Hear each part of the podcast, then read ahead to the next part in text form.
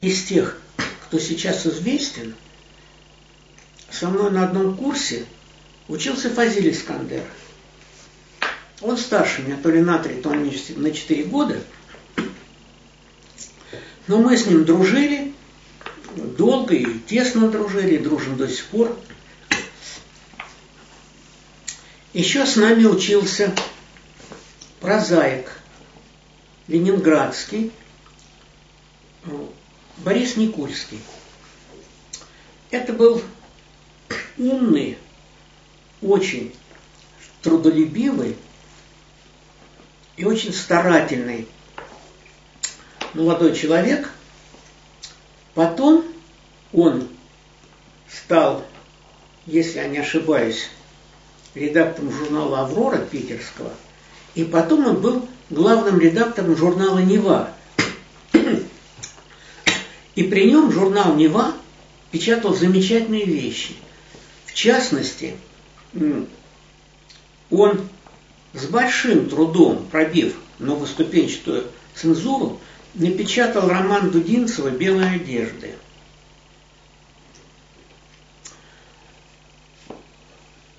Я был на курсе самым младшим, ну, моим ровесником, старше, по-моему, на несколько месяцев, был еще осетинский поэт Жора Гагеев.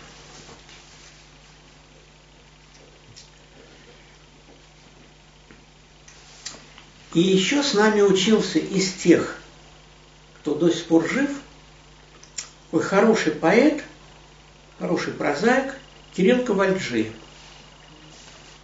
Он много лет работал в юности, заведовал отделом поэзии. И многие известные нынче поэты средних лет называют его своим учителем. Самым талантливым поэтом на нашем курсе считался тогда парень из Твери, Саша Гевелинг. Он действительно был уже тогда очень ярким поэтом. Но, к сожалению, его лучшие молодые стихи не печатались. Он был такой очень своеобразный лирик, идущий где-то от Есенина, хотя тогда Есенин почти не публиковался, но что-то близкое у них было. Потом, после института, он уехал в Тверь, к сожалению, стал меньше писать, меньше печататься, хотя до сих пор в Твери его очень хорошо знают. Но, понимаете, вот эта беда нашей литературы, что получить какое-то устойчивое имя можно практически только в Москве. Иногда в Питере. Хотя вот эти два течения литературы, московская и питерская, они как-то тут обособлено, и со стороны питерских поэтов и прозаиков существует определенное, в чем-то оправданное недоброжелательство к москвичам, просто потому что в Москве много литературных журналов, в Москве распределяются там всякие премии и так далее, и так далее. И целый ряд талантливых питерских прозаиков и поэтов из-за этого не получали широкой огласки, но в этом был и некий плюс, потому что, скажем, целый ряд одаренных молодых поэтов в Питере ориентировался на поэзию Серебряного века, прежде всего на Анну Ахматову. И вот у Анны Андреевны был такой целый круг молодых поэтов, из которых вышел, в частности, Бродский. Один из самых крупных поэтов, условно, можно сказать, он тоже был шестидесятник, хотя своеобразный шестидесятник. Он в России практически не печатался. И достоверно я знаю, что только одна его строчка была напечатана. Евгений Вы... Рейн, прекрасный поэт. Замечательный поэт. Но он тоже тогда практически не печатался. А у Бродского была напечатана одна строчка. «Вы напишите о нас наискосок». Эту строчку Ахматова взяла эпиграфом к какому-то своему стихотворению. И там не было подписано что-то с Бродского. Было, насколько я помню, подписано просто И Б. Евгений Рейн тоже стал известен значительно позже. Когда уехал в Москву. Да, когда уехал в Москву, и он даже получил, по-моему, государственную премию. Но, на мой взгляд, он известен до сих пор гораздо меньше, Переводная. чем он заслуживает. Кто у нас еще учился на курсе? Я лучше помню тех, кто учился со мной на семинаре Коваленкова. Там учились прекрасные поэты, скажем, Константин Ваншенкин. Вот он недавно умер. Это один из последних поэтов-фронтовиков. Вообще это поколение, к сожалению, уходит. И я понимаю, как мне и моим сверстникам повезло в литинституте, что мы учились одновременно с фронтовиками. У нас был совершенно разный жизненный опыт. И, скажем, ну, допустим, мои представления о войне, ну, складывались откуда? Откуда? Из книг, из лозунгов, из кинофильмов. И я вот помню такой случай, когда у нас обсуждали на каком-то семинаре по советской литературе Василия Теркина Твардовского. И я с дуру стал упрекать Александра Трифоновича за то, что он там не отразил роль партии. И потом в коридоре Литинститута поэт-фронтовик Николай Старшинов, с которым я потом дружил много лет, вплоть до его смерти, это был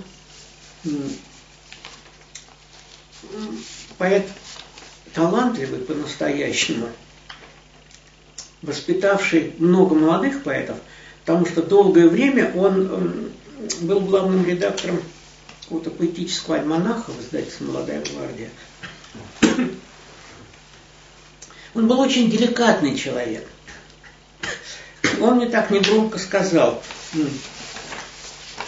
«Ты знаешь, Леонид, ведь на войне, ну, было не так, как об этом там фильмы снимают.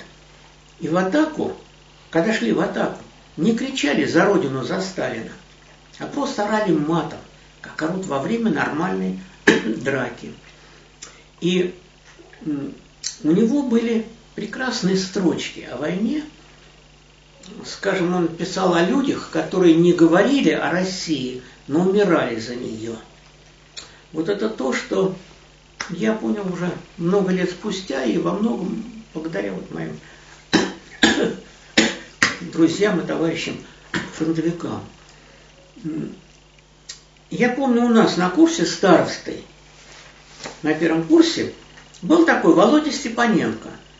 Он был тоже примерно в два раза старше меня. Он на фронте, он работал в какой-то там армейской или фронтовой газете, работал фотографом. И он всю войну летал там на самолетах, чтобы там что-то снимать.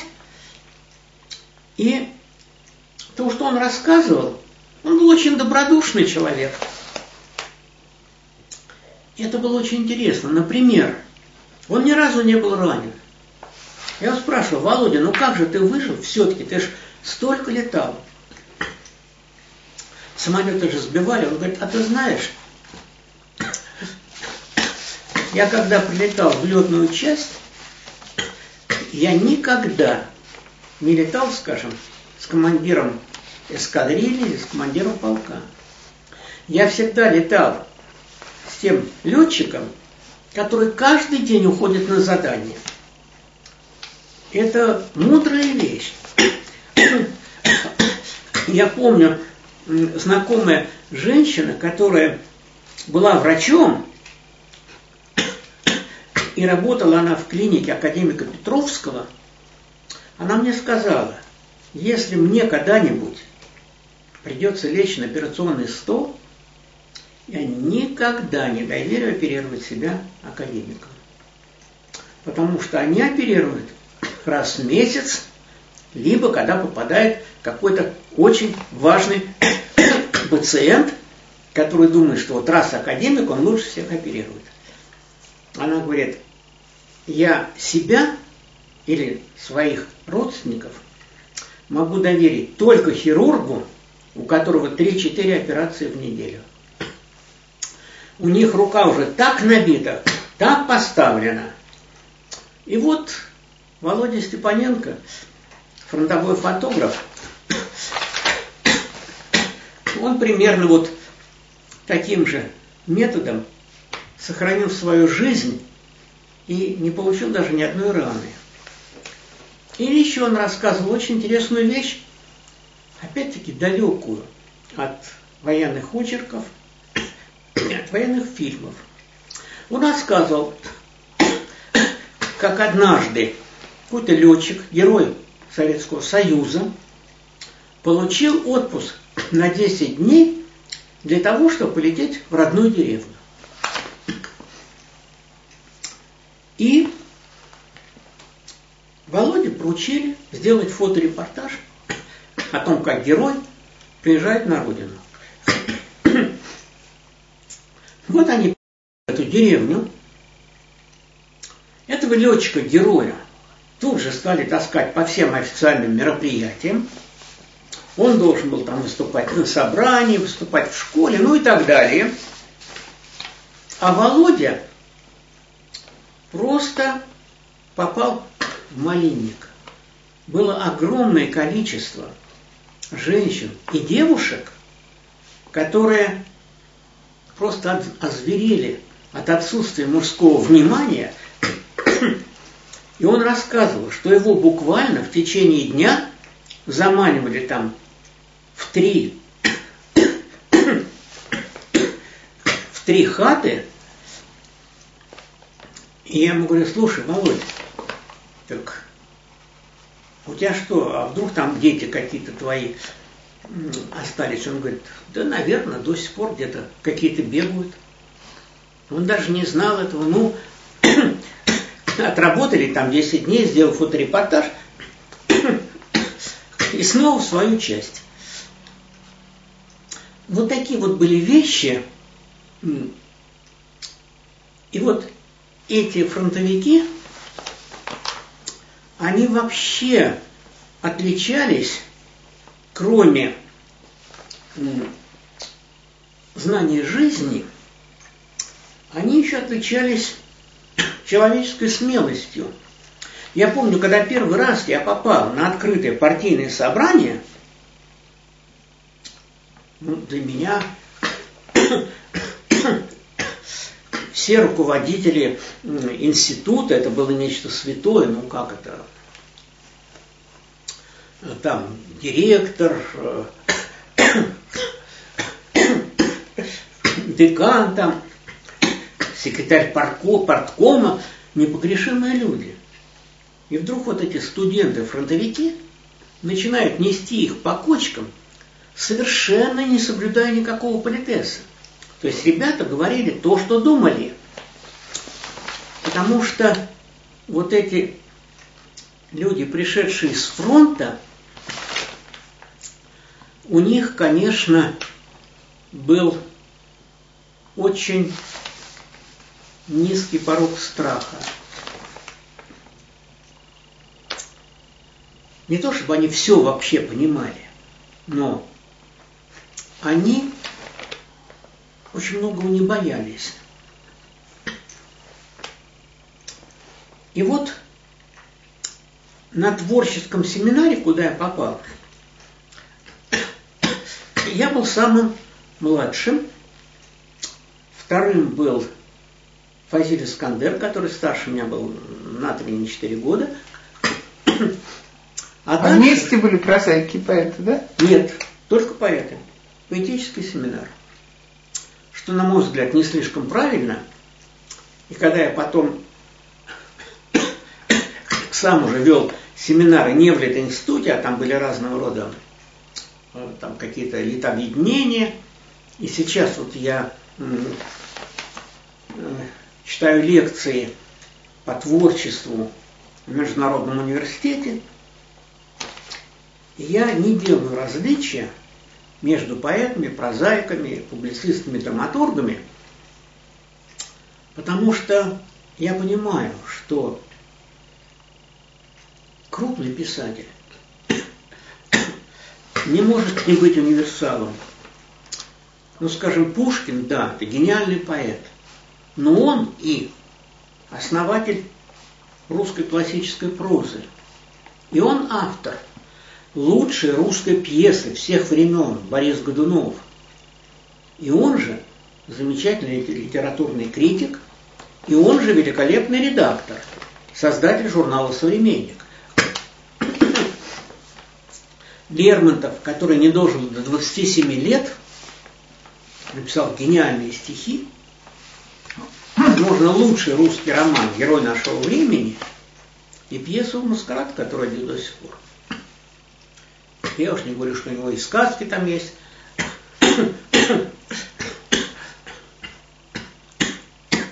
Ошибки Рип, например. Горький был абсолютно универсален. Потрясающий прозаик. Замечательные стихи, в том числе «Девушка и смерть». Потрясающая абсолютно критика, публицистика. Он же автор вот этой книжки «Несвоевременные мысли». Это одна из лучших книг о революции, одна из самых правдивых. Ну и письма Горького – это вообще фантастика по глубине. Но у нас у каждого был свой загон, поэты отдельно, прозаики отдельно. И вот я занимался там рядом с такими поэтами, как Костя Ваншенкин, как Володя Солоухин, который тогда писал стихи и считался одним из лучших поэтов Литинститута. Потом что-то у него с поэзией не сложилось. Он стал писать в основном очерковую прозу. Еще с нами училась Юлия Друнина. Тоже ведь фронтовичка, да? Тоже фронтовичка.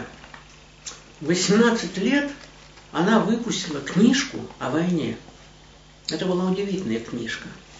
Лучше она с тех пор ничего не написала. Потому что это были ее собственные переживания, правдивые и неожиданно откровенные. Ну, скажем, вот это блестящее четверостишие. Я только раз бывала в рукопашной, раз наяву и тысячу во сне. Кто говорит, что на войне не страшно, тот ничего не знает о войне. Это тоже было, ну, для меня какое-то откровение. И она была очень хорошим человеком. И я понимаю, как мне колоссально повезло, что я вот с тех пор дружил не только со своими ровесниками, с которыми мне тоже очень повезло, но дружил и со старшими.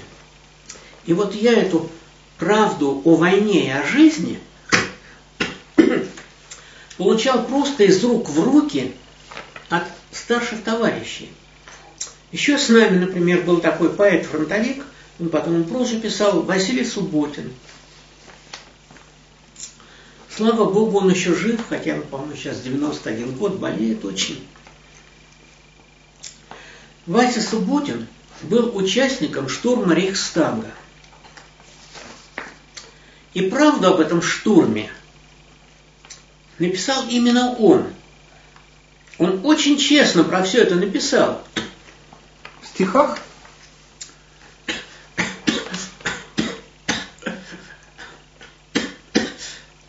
Частично в стихах, но больше в воспоминаниях, в документальной прозе. Дело в том, что тогда был такой публицистический штамп, во всех кинофильмах это повторялось, что флаг над Рейхстагом водрузили Егоров и Кантария. Егоров и Кантария. Но Вася знал, что это ерунда, что ни Кантарии, ни Егорова там не было. Ну, то есть их прислали потом. Как же этот миф возник тогда? Вот я сейчас расскажу, как возник этот миф. Дело в том, что Рейхстаг штурмовало, штурмовало много разных подразделений. И у каждого был какой-то свой там флаг или флажок. И вот когда люди врывались в Рейхстаг, то на крыше каждый втыкал свой флаг или флажок. Но когда Рейхстаг был взят, когда все это уже закончилось, и пожар там на Рейхстаге тоже закончился, в каком-то старшем подразделении, дивизии, по-моему, или армии, подумали, что надо водрузить торжественный, торжественный флаг, ну и флаг старший по чину. И вот послали туда Егорова и Кантарию. И дали им какой-то флаг, по-моему, дивизии, армии, я не помню этого. А штурмовал, штурмовал Рейхстаг батальон капитана Неустроева. И вот их привели к Неустроеву. Он позвал каких-то своих разведчиков, говорит, ну вот проводите ребят на крышу. И разведчики батальона Неустроева повели этих двоих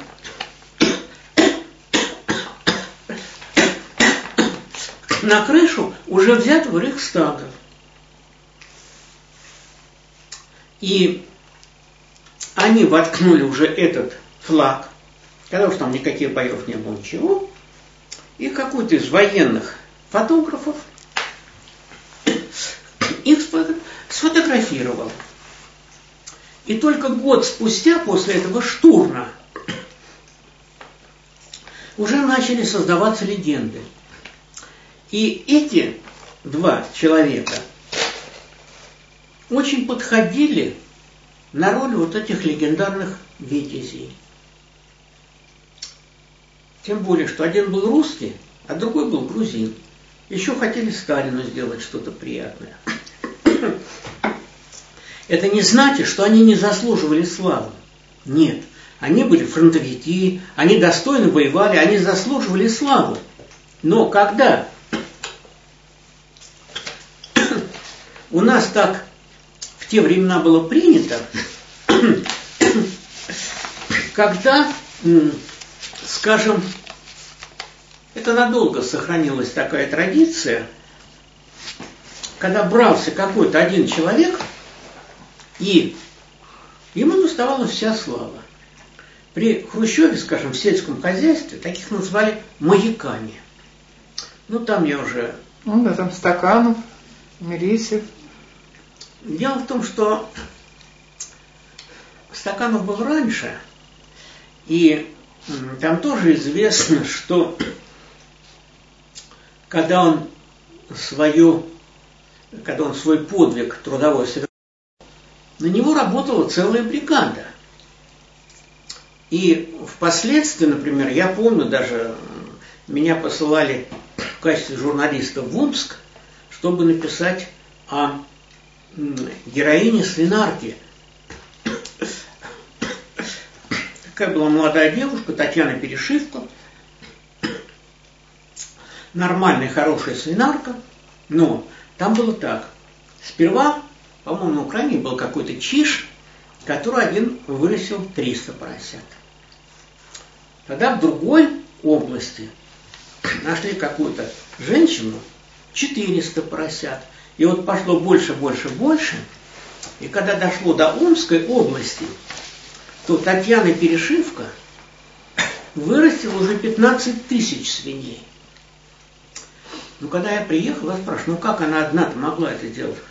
Она одна с пятнадцатью помощниками.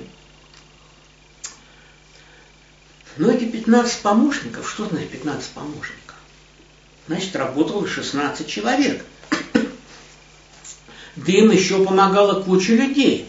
Потому что кто-то корма заготавливал, кто-то их подвозил, кто-то там навоз вывозил. В общем, короче говоря, большой коллектив людей. Но выдвинули одну эту девушку, ни в чем не повинную, естественно, на которую направили все прожектора. Вот уникальные героини. А для чего такие героини были нужны? Потому что секретарь обкома, который вырастил в своем коллективе такую героиню, заслуживал того, чтобы его взяли в Москву в ЦК. И вот эту проблему маяков я тогда просто подрабатывал в журнале «Крестьянка», потому что работы не было. И меня без конца посылали вот на такие вот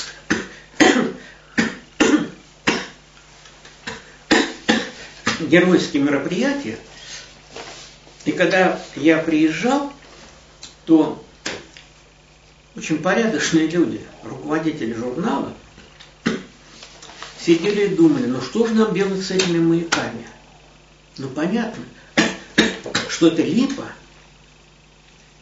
Но из ЦК требуют, надо отражать, отражать эти трудовые подвиги. Почему-то считалось, что если раструбить, что одна девушка вырастила пятнадцать тысяч свиней, что абсолютно невозможно, то Бог даст, все другие девушки тоже захотят вырастить пятнадцать тысяч свиней, что естественно. Ну а когда вы писали, как вы себя чувствовали, что надо было это все описать? А я не написал. Я не писал. Я приезжал, рассказывал, говорю, вот так и так. Ну ладно, давай, не, не, не надо, не пиши. Ну, до этого мы еще дойдем. Это уж когда я потом объехал всю страну в качестве, в качестве корреспондента разных там изданий, я много чего повидал. Но поскольку опять я был молодой тогда, я был комсомолец, и э, руководители редакции, ну, стеснялись врать мне в глаза. Они не могли сказать, ну ладно, соври. И, как правило, говорю, ну ладно, бог с ним. Ну, там было про кого писать, ведь было много замечательных действительно людей. Но э, вся эта липа, она ведь... как правило, закрывала ну, настоящих замечательных людей. Ведь известно, например, что про это уже потом довольно много писали, что вот под Можайском, этой деревне, повесили не Зою Космодемьянскую, какую-то девушку из Ярославля по имени Таня. Хотя Зоя бесспорная героиня. Но вот эту Таню реальную, которая была с ней в отряде, я просто не, не вспоминаю, она забыта. Или известно, что вот какой-то краевед докопался, что Александр Матросов на самом деле был не Александр и не Матросов. Это был башкирский мальчишка, которого звали Шакирьян, по фамилии, если я не ошибаюсь, Мухамедьяров. Но он был беспризорник, он попал в детдом, где его стали называть Шуриком. Почему? Я писал про эту историю.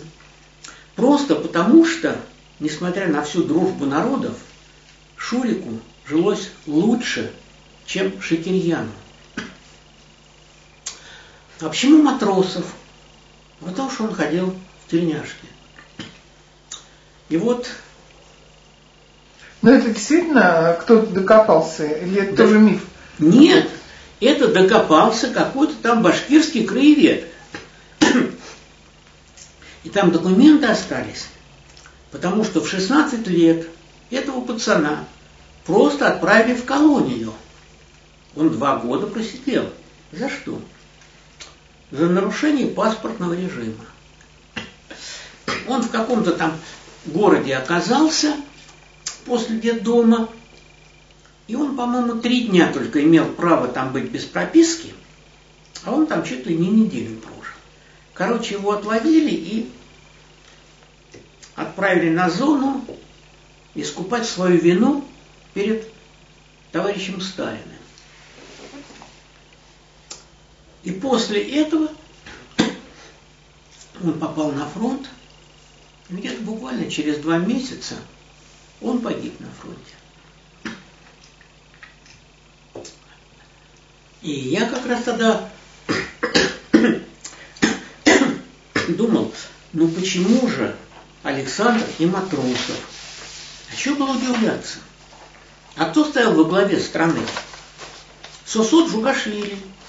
Но ему лучше было быть даже не Иосифом Сталиным, а просто товарищ Сталин. Вот так вот тогда было. И этот мальчишка тоже под именем Александра Матросова погиб. Таких случаев было достаточно много.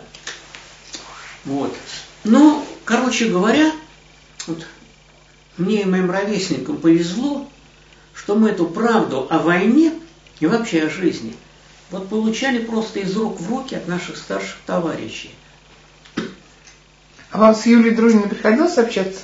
Конечно, много общался. Скажите, ну, они, что мало очень каких-то воспоминаний, сейчас модные мемуары, но они мало очень пишут. В основном вот это вот ее, конец ее жизни, вот такой печальный. Ну, конец печальный, я тоже про это хорошо знаю, да. Ну, а так про ее жизнь мало кому известно. Юлия Друнина была, во-первых, красавицей. Когда я попал в литинститут, мне было семнадцать лет, а Юле было двадцать пять или двадцать шесть.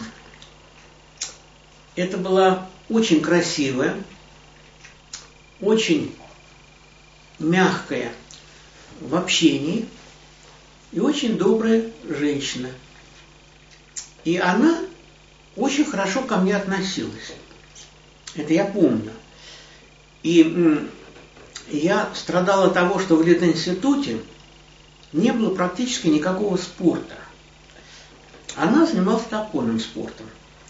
И она пыталась и меня туда каким-то образом пристроить. Но там по разным превходящим причинам это не вышло. И мы с ней потом много лет, ну я не решаюсь сказать, дружили, хотя практически это было что-то вроде дружбы. И когда они были, она была замужем за Колей Старшиновым, и потом не разошлись, Коля переживал это очень тяжело, она влюбилась в Каплера. И они долго с Каплером жили вместе, это была очень трогательная пара.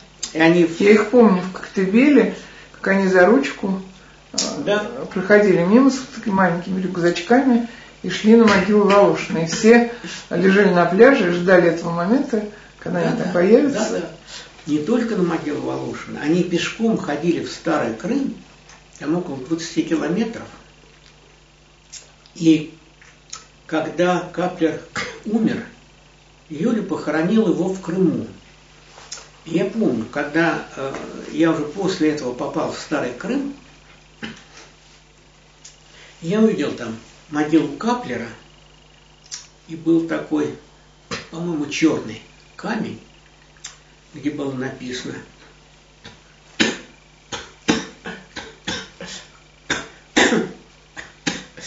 имя, отчество Каплера, годы жизни такие-то, такие. И рядом оставлено место для еще одной надписи, для Юли. И, насколько я знаю, Юля там и похоронена, в Старом Крыму. А когда Юля купила машину, я уже к этому времени водил машину. А она, ну там, плохо умела тормозить, задний ход и так далее. Она просила меня ей помочь. Я ей помогал. И еще помню один случай, связанный с Юлей, который в какой-то степени объясняет вот это ее самоубийство. Она мне как-то сказала, что ей прислали из газеты «Правда» письмо, практически донос на нее, что она такая-сякая, там, антипартийная, антисоветская. И подписано было Владимир Григорьевич, рабочий. Письмо было отстукано на машинке. То есть не анонимное? Вот сейчас расскажу. А она узнала эту машинку, потому что у каждой машинки есть там свои западающие буквы и так далее. И она... Чем она была так уж неугодна? Фронтовичка вообще. Фронтовичка, да, да. Не диссидентка. Дело в том, что это уже были годы перестройки, когда пишущие братья разделились на две части. С одной стороны были те, кого называли демократами, они были демократами, те, кто не любил диктатуру, те, кто хотел, чтобы Россия стала свободной страной. А с другой стороны оказались люди, к которым я не объективен, для меня они подонки просто. Это люди, которые считали, что надо сохранить в той или иной форме диктатуру, то есть они хотели, чтобы их назначили талантливыми писателями, потому что они не выдерживали никакого соревнования с демократическими писателями. Скажем, ну кто мог по популярности соперничать с Евтушенко, или с Акуджавой, или с Высоцким, или с Галичем, или с Рождественским, или с Белочкой Ахмадулиной, или с Римкой Казаком. Никто. Но был целый ряд поэтов, которые без конца не заблюдничали перед властью, и которые добивались там премий, каких-то наград, квартир, загранкомандировок, так далее, так далее. И они делали вот свою эту житейскую карьеру на том, что они разоблачали талантливых писателей. Но это же было всегда. И даже в этом грязном судилище над Пастернаком виноват не только Хрущев и не только работники ЦК, но и достаточно бездарные литераторы, у которых вот эта Нобелевская премия Пастернаку была как бревно в глазу. И им было понятно, что если, например, лучшим поэтом в России будет признан Пастернак, то им в литературе делать нечего. Вот все эти Сафроновы, Грибачевы, Михалковы, Кочетовы, которые травили все талантливое в литературе, вот они это все и устраивали. И вот Юлия Друнина, прочитав это письмо и поняв, кто настоящий автор, просто по машинке. Это она вам рассказывала? Да. Она позвонила автору, критику Владимиру Бушину, с которым она училась в литинституте, по-моему, даже чуть ли не на одном курсе. Что же он ей такой там написал?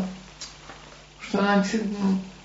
Ну, стал ее упрекать там в антипатриотизме, в том, что она недостаточно партийна. Ну, то, что, то, что всегда писали тогда.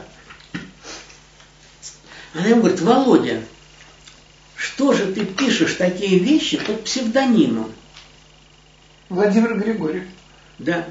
А он Владимир Григорьевич Бушин. Он растерялся, а потом стал раздраженно говорить, что вот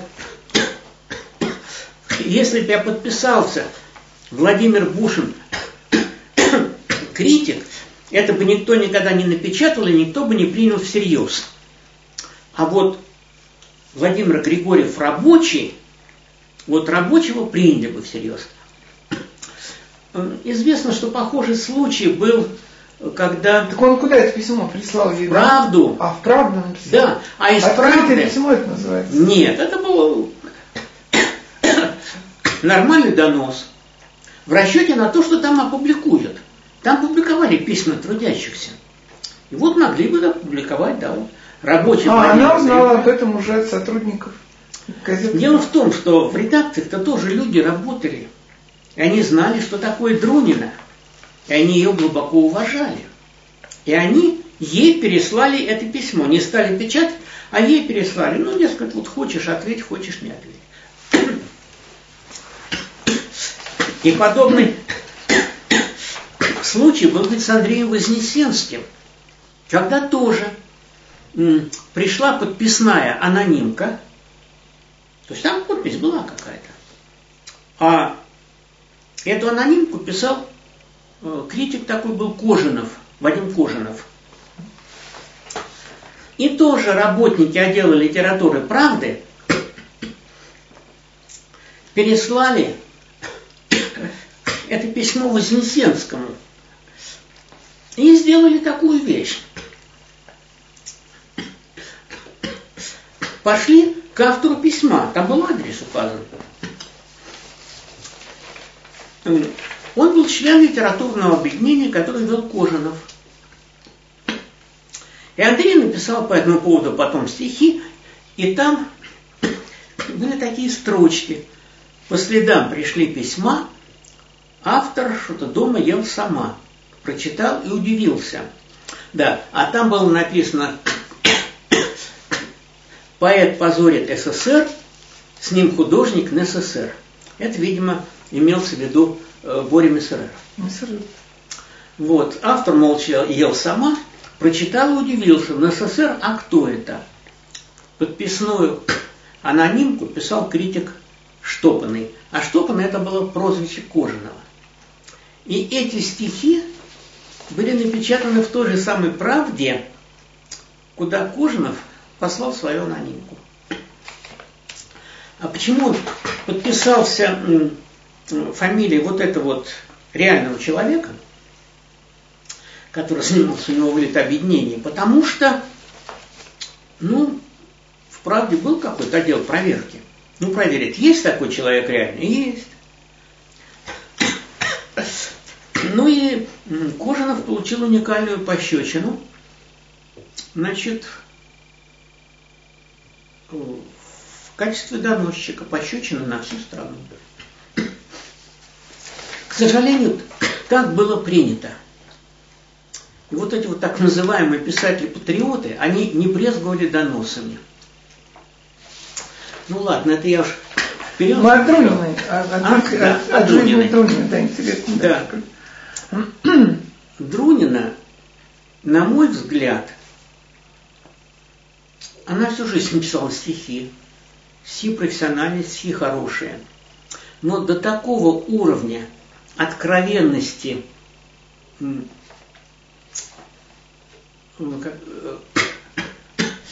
какая была в ее фронтовой лирики, она уже не могла подняться, потому что эти годы были самыми яркими в ее жизни. И она до конца жизни практически осталась фронтовой поэтессой. И когда она о чем-то другом писала, все равно вот за ее спиной стоял вот этот фронт. Все эти переживания фронтовой медсестры. И ну, поскольку она была честным и независимым человеком, я помню, несколько раз потом к разным юбилеям Победы давали награды бывшим фронтовикам. И в частности, какую-то женщину, женщина была, наверное, хорошая, но она работала приемщицей танков. Ей дали звание Героя Советского Союза. И меня тогда глубоко обидело, а почему не Юлия Друниной? И я как-то Юле про это сказал, говорю, ну как вышло, почему это не тебе дали звание Героя? Ну, что-то в том. И всякая обида сказал, ну, понимаешь, таким, как я, нельзя доверить такое звание. Понимаете, потому что она была абсолютно независимым человеком. Ну, наверное, сильное влияние все-таки оказал на нее Каплер. Огромное. После его смерти она уже просто... Дело в том, что после ее смерти она вышла замуж за, за другого человека. Это был хороший человек, но это был не Каплер. И меня, меня удивляло, как она при всей своей деликатности и интеллигентности резко пару раз разговаривала вот с этим своим новым мужем. Ну, я понимал, что каждого мужчину она сравнивала с Каплером, и никто сравнения не выдерживал. Каплер был небольшого роста, полноватый, но был человек фантастического обаяния. И не случайно в него влюбилась дочка Сталина, и не случайно его вообще очень любили. Ну вот, он мог из-за платонического романа с женщиной семь лет просидеть, все это могло быть.